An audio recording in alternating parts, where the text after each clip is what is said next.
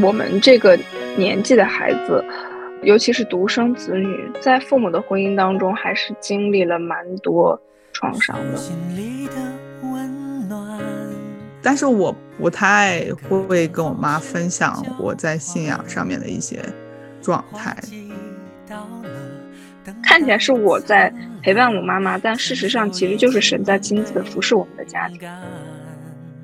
基督徒们太多在这些争论上，而不是把眼光放在自己的生命身上。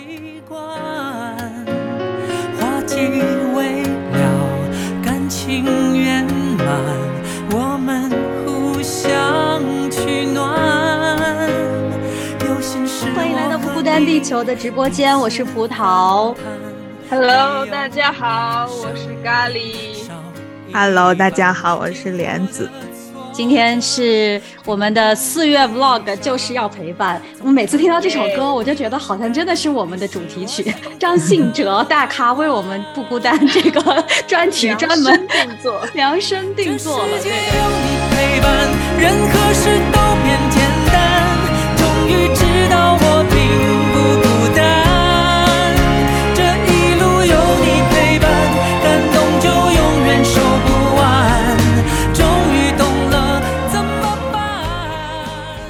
们在啊直播前面就会沉浸在歌声里面，哎，我就觉得特别温暖啊。然后，嗯，今天又迎来了交作业的不孤单的朋友，就是咖喱啊。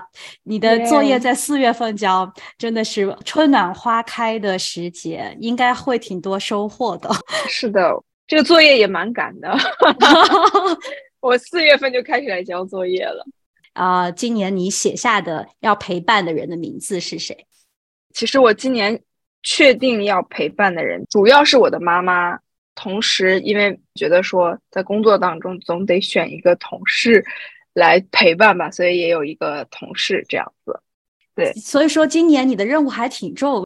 对对对，其实我一开始接到这个任务的时候，我想了好多好多人。想要都一一陪伴过来，但是后来发现不能一直陪伴，但是在某一个阶段，你总能固定的去陪伴某一两个人，这样子，觉得就是跟人建立连接，这是一件非常有趣的事情吧。那这段时间其实有刻意的告诉自己说，要固定的去回应哪些人。嗯，哇，陪伴妈妈。又陪伴同事，其实因为妈妈又不跟你在一起，其实你每天相处最多的还是同事，然后妈妈可能只是线上线上关心一下。对，是的，基本上就是我们会定期的打电话、视频。嗯，对，可能每天都会在我们家里的群里面发一些鼓励的话，这样。哇，每天都会发哇？呃，隔三差五都会发，真的是厉害了。我就说，我真的不知道。跟妈妈说什么呀？又不在一起生活，你都给自己立了一些什么目标？就是要跟妈妈说一些什么话题？你有提前计划吗？还是就当场临时发挥？我觉得这件事情对于我来说也是上帝的恩典嘛。其实之前在我在节目里面也分享过，哦，我们家是我信主，然后我妈妈后面信主。然后我爸爸现在还没有信主，包括我从小的一些过往的经历，其实大家都多多少少了解一些。就是如果我没有一个家庭当中发生的一些波折，我可能就不知道该怎么陪伴妈妈。但是就是因为我妈妈有问题向我求助的时候，就有这个契机来去陪伴妈妈。其实这个我很早之前也想跟大家分享。跟母亲的这个关系的恢复，之前其实我们在私下里面跟葡萄也有聊过，这个功课真的是对每一个像我们这个年纪的人来说都特别特别的难，所以不是我有任何的呃经验，或者是我有任何的技巧，其实都是上帝的恩典。而这个恩典，它在这个恩典之前，它并不是说直接给到我，而是也要经历一番的痛苦，直到你去发现说。哎，我是不是可以透过这样的一个事情，透过一个契机，虽然痛苦，虽然好像看似没有办法，但是我可以通过这个契机来去跟当下这个也在痛苦当中的人建立一个更深的连接。嗯，对，所以我是其实是在疫情期间，呃，不是疫情期间，是是我们那个每一个人 COVID 都感染这个大爆发的期间，就是今年年初这个时间开始比较频繁的跟妈妈在信仰上面有一些的互动。哦，其实我觉得这个契机在于，当有一些生命中很难过的关发生了之后，每个人都转向信仰的时候，当每个人都转向上帝的怜悯，祈求上帝的怜悯的时候，就是 something happened。因为我之前也有听咖喱分享过，就是妈妈信主之后，你还挺担忧她的，就是因为好像她并没有特别的热心去追求啊，有一段时间，嗯，嗯对对，是的。然后我也觉得很难很难跟他沟通，就我们的价值观就完全是不一样的。我选择的道路，或者是我我想说的话，这些就跟他就是鸡同鸭讲，很多时候。哦，对我只是只能说在旁边尽可能尽量的帮妈妈梳理，多安慰她，多陪伴她，让她不要 out of control 这样子。我感觉我们这个年纪的孩子，尤其是独生子女，在父母的婚姻当中，还是经历了蛮多创伤的。对，一下子节目刚开始就 讲的这么沉重，因为之前葡萄也跟我说过，说哎，觉得我跟葡萄聊天的时候，好像我说着话，他感觉好像是在有一点点被辅导的这样的意味。后来我回想，可能原因就是我一直在不断持续的解决我父母婚姻的问题。对就祷告会的时候，俨然我突然感觉身处在婚姻辅导当中。然后我说：“咖喱，你没结婚，你怎么说的这么比我懂很多呢？”看来是身经百战、实战演练出来的，也不算是，就是看别人的别人的爸爸妈妈的。看爸爸妈妈的婚姻，对，你会为了你妈妈跟你说的一些事情，然后去自己去学习啊，或者是去查考圣经啊，各方面的吗？我是这样的，就是我在很多事情没有发生之前，比如说我的婚姻，我还没有恋爱，我还没有婚姻，我还没有很多的钱，我还没有工作之前，我会预先读或者听很多这方面的讲道，来为我以后预备。就是这些讲道，我听的时候或者读这些书的时候，会一开始就把它当做知识来学习，我就拥有很多的知识。这样子，就是其实这些知识是没有什么用的，只有遇到真正的问题的时候，这些知识可能才有那么一两句蹦到我的脑子里面。但其实我觉得也没有特别多的我可以给到我母亲的实质的帮助，其实就是呃还是陪伴、关怀、理解，对，让嗯她被理解。对，因为我们三个正好都是独生子女，都是女孩子，不知道莲子有没有夹杂在父母的婚姻关系里面，要充当一个好像协调者的角色。我目前来说比较幸运吧，因为我爸妈不是那么的有太多矛盾。当然，他们之间的矛盾，我应该说是从小到大看习惯啊，就知道他们会为哪个点吵。我妈是什么形式的，我爸是什么形式，但是就是在解决的过程当中，还是他们俩自己去解决。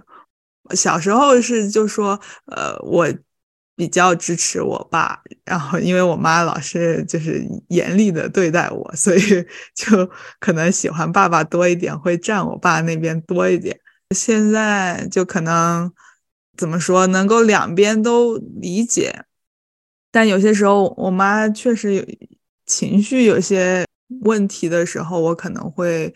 就是还是会站我爸多一点，就会跟他讲这些事情。但是有些时候我也是没有办法去表达怎么样子去支持我妈。就有些时候可能他让他觉得有点心寒，但是呢，他又是可以从上帝那儿汲取力量的人，以至于他反倒回来又在安慰我怎么怎么怎么怎么样。好刚强的妈妈。我听咖喱说的时候，就感觉这个角色是反着的，是我妈经常会跟我说信仰的东西，然后可能她那边会就从小到大，当然小时候可能就有种鸡同鸭讲的感觉，但是就慢慢的会，但是我不太会跟我妈分享我在信仰上面的一些状态，就是哦我感觉上一辈。就可能是对我来说，从小在教会长大，很大一个问题就是。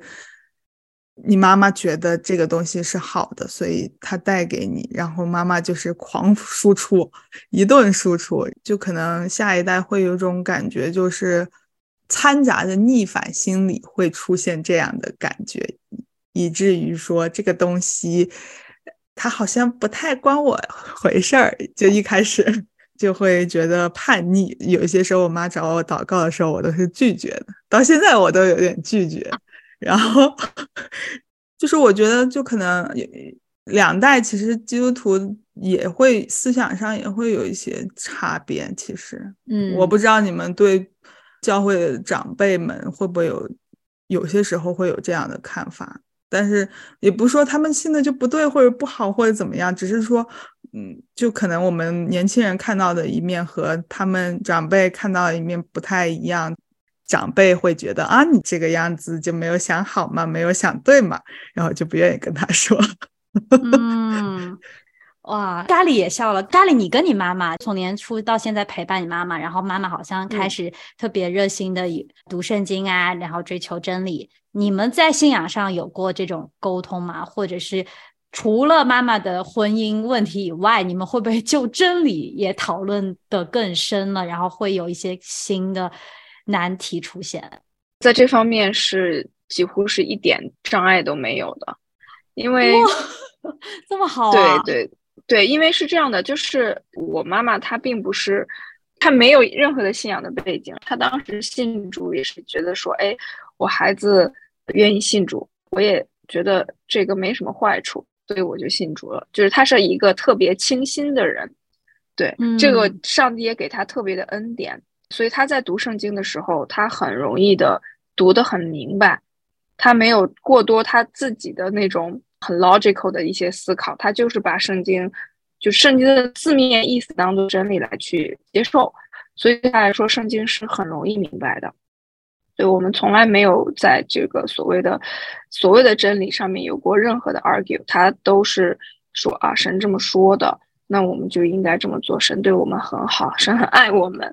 神是怎么怎么怎么爱我们的啊？其实前段时间他一直在读立位记，他读立位记的时候，他就跟我说啊，原来原来神在起初的时候，神给人那么那么多的规定，神是就是那么精细。他读到立位记的时候，他不会觉得神很严厉，他会觉得说，哇，神是这么精心的去来去呵护、去照顾他所创造的、他所拣选的这些百姓。哦，他就很容易明白。我觉得有的时候。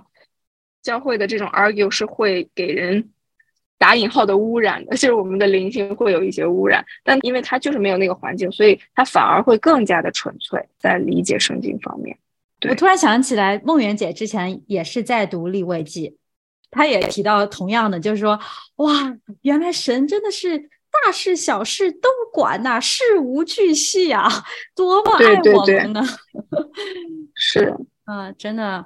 那妈妈现在呃也是，其实没有在教会的环境当中，她只是自己对，嗯，对，就是现在会有一些人在线上会跟他有一些的互动，除了我之外，然后就是神亲自的去牧养他，也是因为他要照顾姥姥，所以他很多时候他的那个行动也是比较受限的，对，嗯。但我觉得真的确实是不妨碍他成为一个。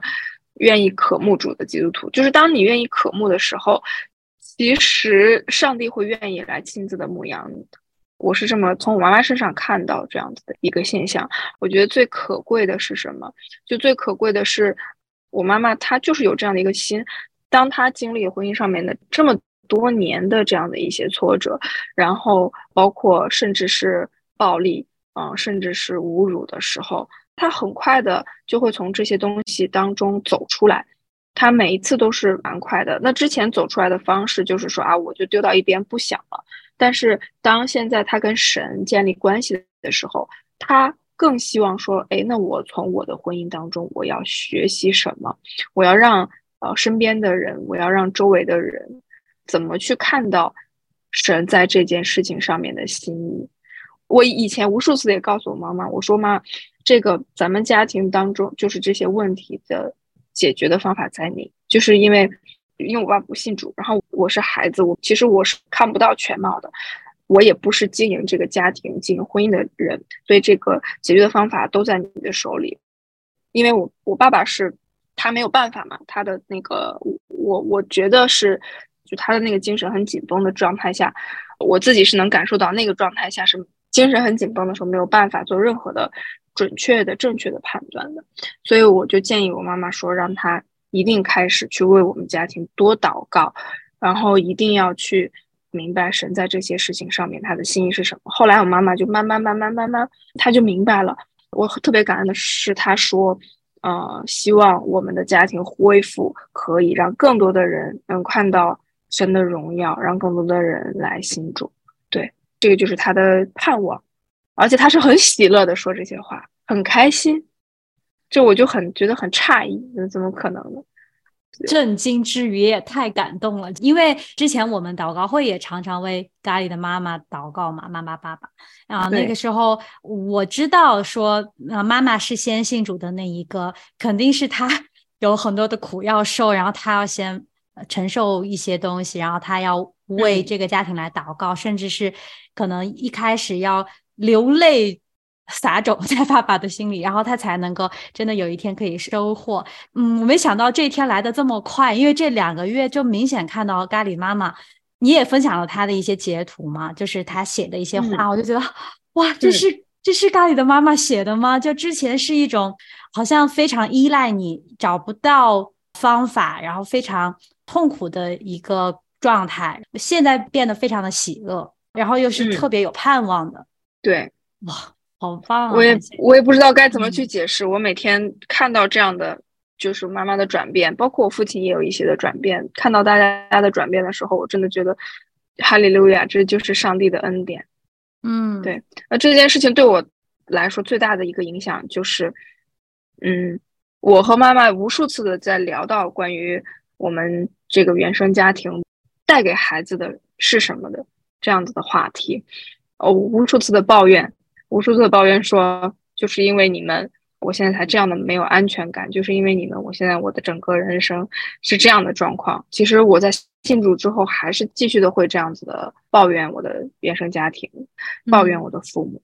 你们的婚姻是这样子的，让我也没有办法。我结婚，即便结婚了，我也会一样的在地狱当中。即便结婚，我也会像你们一样痛苦。那我干嘛要结婚？我会长长长长的在。今年之前还是一直是这样的一个状态呢，嗯，所以就是对我来说的话，看到父母婚姻当中的一些转变，对我帮助也特别特别的大。在这段时间，嗯，神亲自的服侍我们的家庭，看起来是我在陪伴我妈妈，但事实上其实就是神在亲自的服侍我们的家庭，经历了很多很多恩典，让我自己里面很多的。我现在还不知道那些东西每一个确切的项目是什么，但是我我有很明显的感知，就是我里面那个缺乏爱、缺乏安全感的那个部分，一点一点的就被补上来了。因为之前对家庭呢是任何安全感、任何好感都没有的，但现在稍微能够感觉到说，哦，的原生家庭也可以是我的一个依靠，而不是，嗯，像也不能说地狱那么严重，但是就是。我特别想逃离的那个地方，嗯，会好很多，也是上帝的恩典和祝福。嗯，有些时候我有同样的感受，就是我感觉我好像是本来是在服侍我心里想的那个啊对象，就是需要陪伴的对象，但在这个过程当中，神就也在通过我们之间关系的修复，也来治愈我自己，就是一个双向的非常奇妙的一个过程。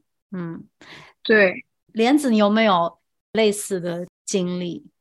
家庭方面，我确实太依靠家庭，所以其实正好是相反，我属于出来后没有安全感，然后就在任何方面都想要去依赖别人的人，所以这也导致我就有些时候会受到人心的。一邪恶，然后让我就觉得很受伤，这种，所以就是被家庭保护的太好了，也非常谢谢，非常感恩我在这样的一个家庭当中。我知道我妈肯定会听这节目，谢谢你妈妈，就是我我我我是觉得就是我妈妈把整一个环境，就即使说我爸真的，我爸也不信主，就在这个环境当中，但他照样这个家还是非常的让我感觉很安全，让我觉得我可以去依赖。然后我妈也经常会提醒我，这些东西都是上帝给。我们家有一个那个小的装饰，上面就是我妈特别喜欢的那句话：“我和我的家必定是奉耶和华。”这种事情在我家里头，就应该说每天都在被提醒，你是被爱的，你是你是安全的。所以以至于我现在一个人出来后，其实有一些不安全。就是很不安全感。最近就看跟身边人的关系当中，就能够感觉出来，就是我要去陪伴的对象的关系当中，我就察觉到我在这段关系当中其实是有有一些太过于依赖对方造成的问题。嗯，我真的感觉妈妈在一个家庭当中的那个重要性，哎。你看，咖喱说妈妈转变之后，性主性的好了之后，啊，整个家的感觉不一样了，啊，关系也修复了。然后莲子又一直在一个妈妈是非常近钱度日的这样一个状态下的家庭长大，内心充满了安全感。当然，我知道，不管是我们先暴露在这个邪恶的社会当中，还是后，就是总要经历，我们自己要去经历，不可能永远都在母亲的这个翅膀。之下，但是我就真的看到说，妈妈真的很重要。就妈妈她是不是可以服侍神、敬拜神？我觉得好像对子女还有对整个家庭的关系都是至关重要的。神啊，我就特别求你，让我妈妈可以信主吧。很羡慕你们两个，虽然说可能还有各自的问题，但是我相信妈妈只要在神的手里面，都会很好的，开心。对，是的。那我觉得。不是说我们不信主的信任就不在神的手里，这点我特别确定。因为之前我会因为我爸爸不信主，对他的情感特别特别特别的复杂。其实，嗯，会怀疑说他到底会不会被神拣选，有过这样的怀疑。但是后来我发现，其实，呃，神的应许是特别特别阿门的。他说：“当信主耶稣，你和你的一家必得救，对吧？”那。我们都信了主了，我们的家人神都是看顾，都是掌管的。其实这段时间每周我们牧师的讲道，我有发在我家的群里面。我之前是一点期待都没有，说我爸爸可以听牧师的讲道的。但后来就很神奇，我爸爸会把牧师的讲道记录下来，然后他是用打字的方式呢，就发很长很长的这个像作文一样的把牧师的讲道给记下来，就记下很多的要点。对，就发在我们家的群里面一起分享，而且他有的时候会听好几遍。哇，太认真了！我一个基督徒都自惭形秽，就感觉反着，都是我妈发讲道给我听，然后或者给我爸听。哇，咖喱的爸爸不信主，现在也愿意敞开心去领受神的话语，我觉得这个转变也太大了。嗯，所以你刚才提到这个，我也很纳闷。就是神不仅是看顾属他的儿女，已经啊信他的其他的人，他也一样的神爱世人嘛。其实他也一路的去引导这些人转回到他的怀里面来。那这个也说到了咖喱，不是还有 作业的下半部分？我相信你的同事就是处于目前还不认识神。但是你就是把他们放在心里面，因为有一天你想要他们可以通过你可以认识你的神，对吧？嗯嗯嗯。这位同事是是一个也算是我在这个公司里面交到的一个比较，他认为我们已经是比较好的朋友了。为什么我这么说？他认为我们在工作环境当中，之前也吐槽过嘛，就觉得工作环境不是那么的理想，所以在人际交往当中会有一些。在学习一些公司的职场文化吧，应该这么说。那我和这位同事，我们都是算是比较单纯，而且我们本身也是老乡，对，也比较单纯的人，也不是特别的亲密，但是至少我们会认为我们彼此都是不会对彼此造成伤害的这样子。嗯，比较信任对方。对对对对，所以他也把我当做一个很好的朋友。其实我陪伴他的从七年之前就有在陪伴了，因为他也会跟我讲一些工作上面遇到的一些事情，就会听他讲，给他安慰。尤其是他也会讲说，哎，在可能在职场当中觉得交不到朋友，那我就说，呃，也愿意多去陪伴他，这样子。然后后面的话就渐渐的发展。关系会好很多。那我们也一起去公园玩儿，也会邀请他来到我们小组里面，也邀请他来教会。所以，因为前期的关系建立的还不错，所以基本上我邀请他来教会，他有时间他都会过来。嗯，关于职场能不能交到好朋友这个话。真的，现在听起来像神话。对于很多人来说，嗯，去了职场，大家就会戴上一个面具，是我是专业人士，不要跟我谈感情，不要拖泥带水，然后咱们公事公办，最好不要有私交，因为大家都很害怕自己的隐私啊，或者是。有情感的连接之后，反而让要处理的事情不那么果决呀，或者什么样子的吧，就各种吧。还有，当然还触及到职场是有利益之间的关系，那就好像更加的说不清，有一点儿。对，莲子，你你有过这样的困惑吗？在职场？没有哎。哦，跟职场的朋友们都处的很好，是吗？相当好，都是你这么一说说，我在那。盘算着我这两段职场经历后，每一段里面交的同事都能处成朋友关系，就是周末还能出来玩，或者是跟他们一起出去旅行这种样子的。哇，真好，多少人羡慕了，真的。那其实你们在职场的环境还是比较没有那种竞争关系的吗？跟我玩的好的人都是同级的，嗯，真的上下级也有，但是就很少。可能我所属的这种职业性就是比较的偏向情感方面，所以大家都是情感相当丰富的人，都是一些以爱发光的老师们，然后 就得 非常想要下班后。比如说，有些时候会一起吃饭、吐吐槽或者怎么样。嗯，你们也很需要，我觉得。确实。嗯，彼此安慰一下、扶持一下，也是还挺必要的。嗯，我觉得你这个说的对，就跟其实职业的种类有关系。我也是，我的工作一直都是跟同事都处的特别好，因为是文科类的嘛。比如说，就是那种跑新闻啊、跑媒体啊，就大家有说不完的话，就大家都是那种话痨。然后每天上班就感觉差一把瓜子了，就要就要嗑瓜子的那种感觉。对，但是我理解咖喱所说的，他身处的职场可能跟我们的这个环境又完全不一样。对咖喱来说，这件事情其实还是蛮挑战的，因为大家。又是这种技术咖，然后又是在有点像体制内的工作吧，嗯，那就是有很多很复杂的上下级呀这些系统之间的问题。我觉得能够愿意敞开心去彼此深交的，真的是不多了。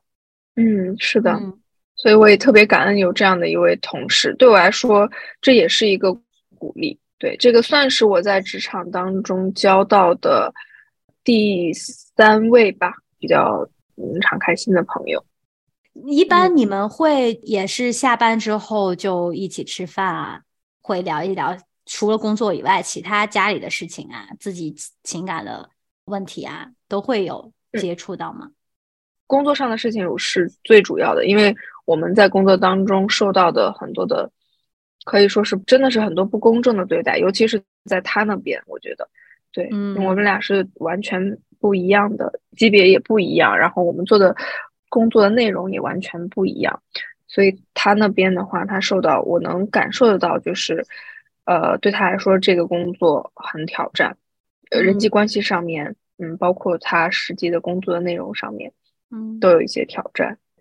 那有些时候你会觉得，因为你自己是在这个岗位上备受压力了。然后他再来找你，可能倾诉自己的一些烦恼啊，甚至一些比较负面的想法的时候，他会反而让你更加的难过了吗？嗯，有的时候倒不是难过，呃，而是说这样子的倾诉，尤其是是在工作日的这种倾诉，会让我觉得可能对我的工作有有一些影响。所以当他再去发表一些观点的时候，而不是他自己感受的时候，我就会跟他讲说：“哎，我们可以换一个话题，这样我们就不要再这样说了。”我也比较直接，但其实我很感恩的就是，有的时候我工作上面遇到的一些障碍，有的时候晚上我也会给他打电话，这样我们也会在电话当中有一些沟通交流，彼此安慰。嗯，对。我为什么问这个问题？是这是我在人际交往当中，特别是职场当中的一些困惑，就是我很愿意大家是朋友，然后也彼此倾诉在。工作当中遇到的一些问题，但是当我自己也感觉有点快要喘不过气的时候，同事的一些负面的抱怨也好，一些他无法处理的又来找我求助的时候，我会更加的窒息，就是觉得 handle 不了，超过我的能力范围。有些时候我就还挺困惑的，就是但是我又特别想要好好的建立这段关系，真的是去陪伴他，给他他所需要的。所以说，我不知道。你们有这样子的迷思在中间吗？嗯，我的处理方式通常都是先看看我能承受多少。对，如果我实在承受不了的话，我就直接我会直接说嘛，就像刚才那样子，或者是我会找时间，就是在工作的时候压力很大的时候，没办法承受的时候，那就尽量避开这些话题。在可以的时候，比如说周末的时候，那单独再约出来见面喝咖啡，然后我不刻意的去问，那他说什么我听什么，这样子。哦，我只做一个听的人，我不用去刻意的去处理。其实我这个也是神给我的一个神教会我的一个功课，就是有的时候人呃来找到你的时候。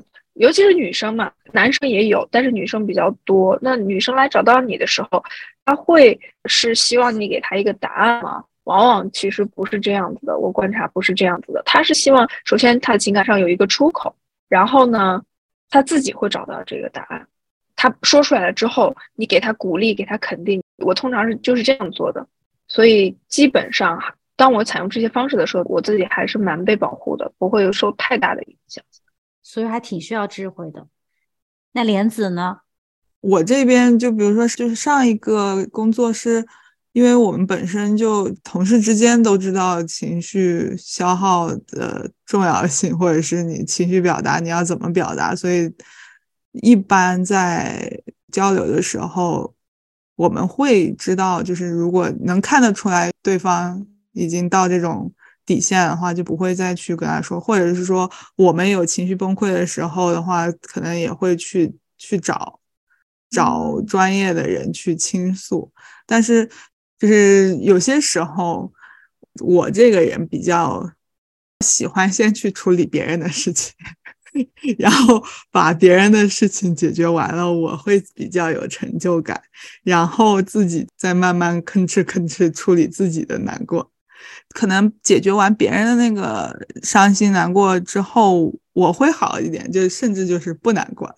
这也是可能上帝给我一个恩典吧，就是我就是在帮助别人的情况中得着力量。哇，这个疗法也是很厉害了。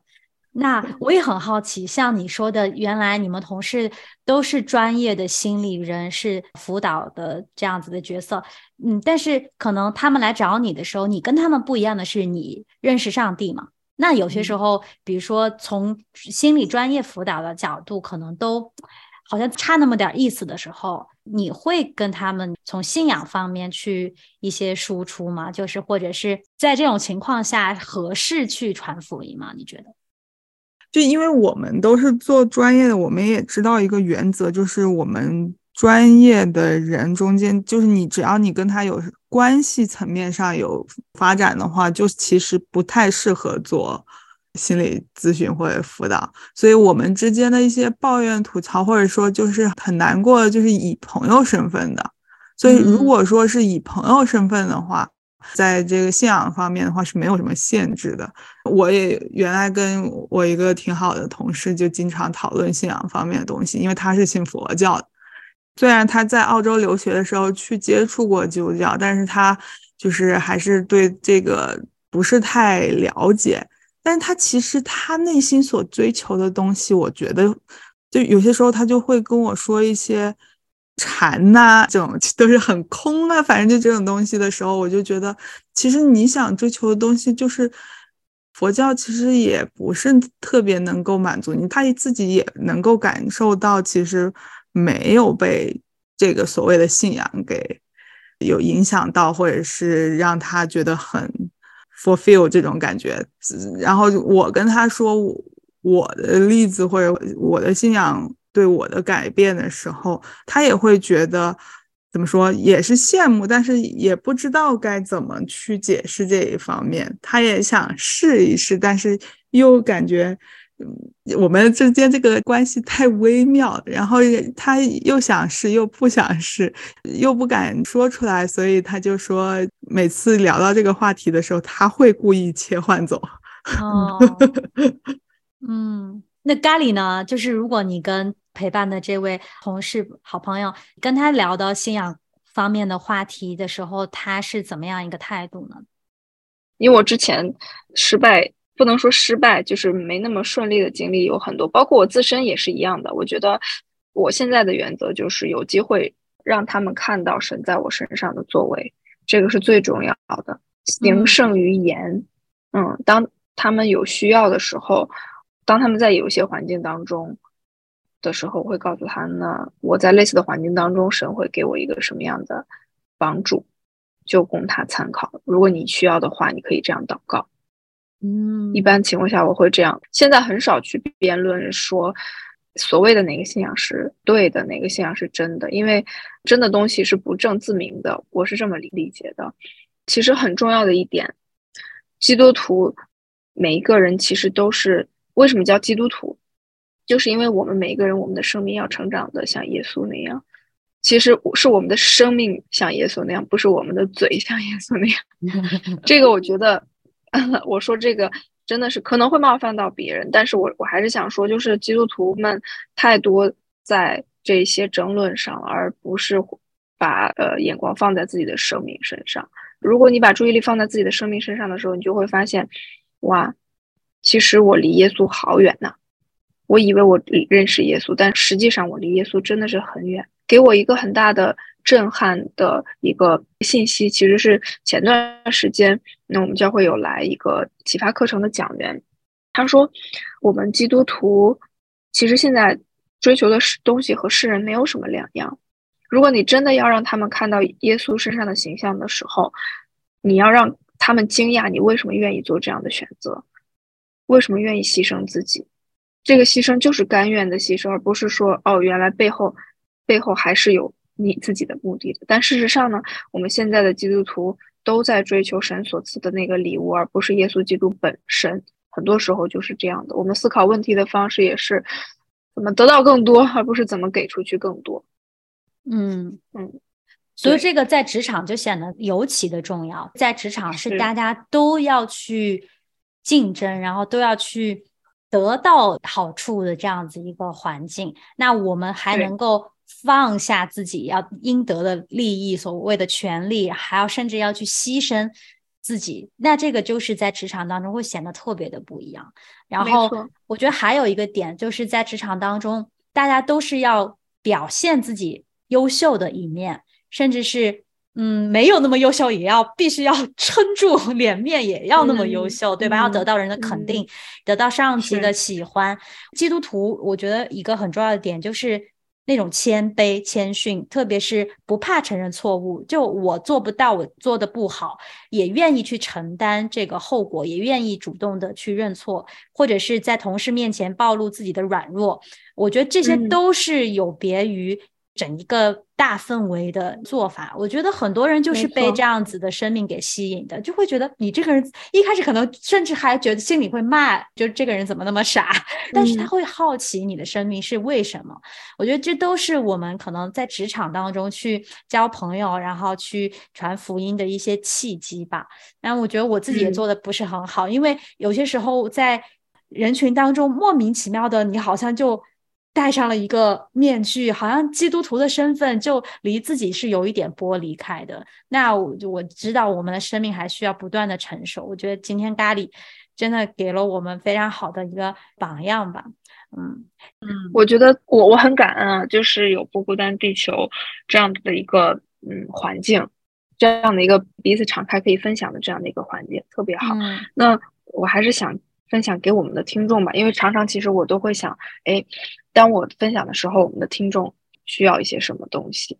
刚才葡萄其实他分享说啊，觉得自己做的不够好，或者是怎么样，其实这个不是神的心意哦。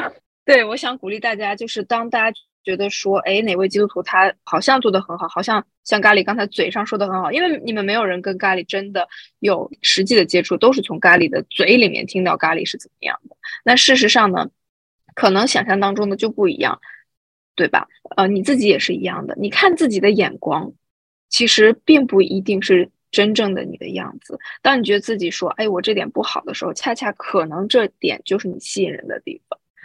当你觉得自己好像哪里好的时候，可能这点就并不是一个真正好的东西。所以呢，用一个比较中立的，其实就是神的眼光看自己，合乎中道，不需要把自己看的说，哎，我这点做的不好，那点做的不好。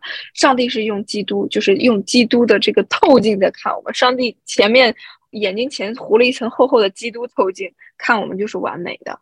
我们自己也要用这样的眼光，先这样看待自己。当我们有这样的一个眼光。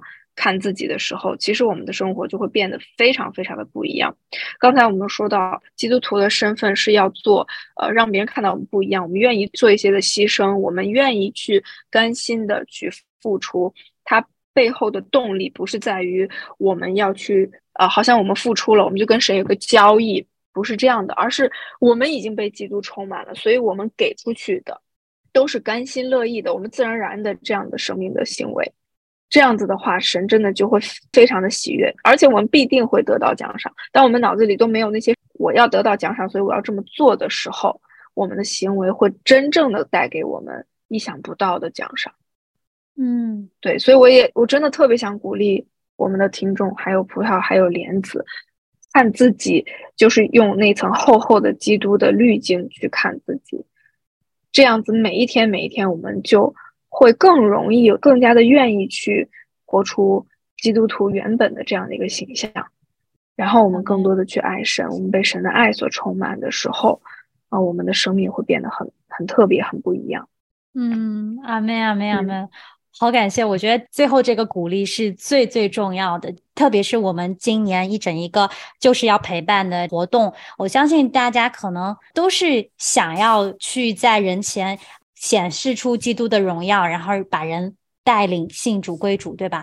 那但是有些时候我们不自觉的就为了这样一个目标，使尽了自己的力气，然后也好像特别的惶恐，觉得哎自己又没做好啊，又怎么样的？没有关系，因为其实要知道，我们已经是有得胜的生命，基督的生命在我们里面。我们如果看自己是那样的话，其实自然而然的是可以。看到果子结出来，而且我就觉得神与我们同在，是祝福我们这一个愿意去服侍他人的心的。我觉得我们只是那个买种子的，浇灌它，让它生长的还是神。所以说，一定要把这个担子也要卸到神的面前了。嗯，没错。那好吧，那谢谢大家今天收听我们的直播。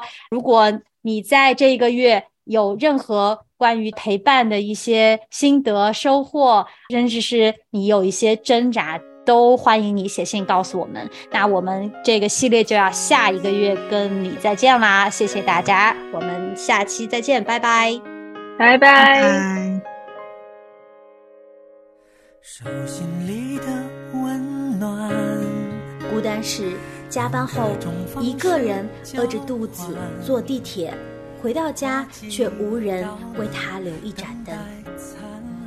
孤单是夜深时，一个人反复刷着朋友圈，期待有新的回复。孤单是生病了，一个人去医院挂号、缴费、打点滴。你知道谁也许正在经历着这样的孤单吗？写下他的名字吧。今年就锁定你身边的一个人，去尽情的陪伴他。关心他，爱他吧。也许有一天他会知道，原来神早已爱了他。不孤单地球特别企划，二零二三就是要陪伴，因为有你，所以我们不孤单。这世界有你陪伴，任何事都变简。知道